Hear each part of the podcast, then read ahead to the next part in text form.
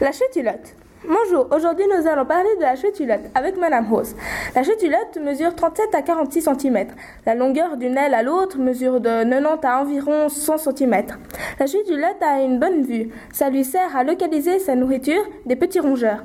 Elle a donc davantage à, utiliser son ouïe pour trouver sa proie. Mais elle utilise aussi son odorat pour chercher les animaux. Comment la chutulotte voit-elle?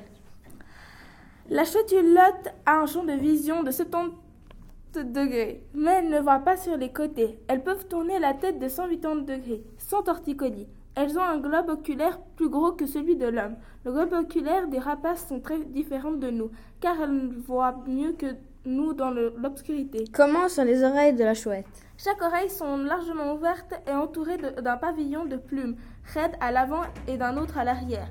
Elles ont une oreille plus haute que l'autre, ce qui leur permet de mieux entendre. Et leurs ouïes sont très fines. À quoi leur sert son odorat? La chutulotte utilise leur odorat pour chercher la nourriture. Elles arrivent à faire la différence entre un animal mort ou vivant, même sous la végétation de la forêt tropicale. C'était l'interview de Madame la Marquise qui nous parlait de la chouette Merci à elle.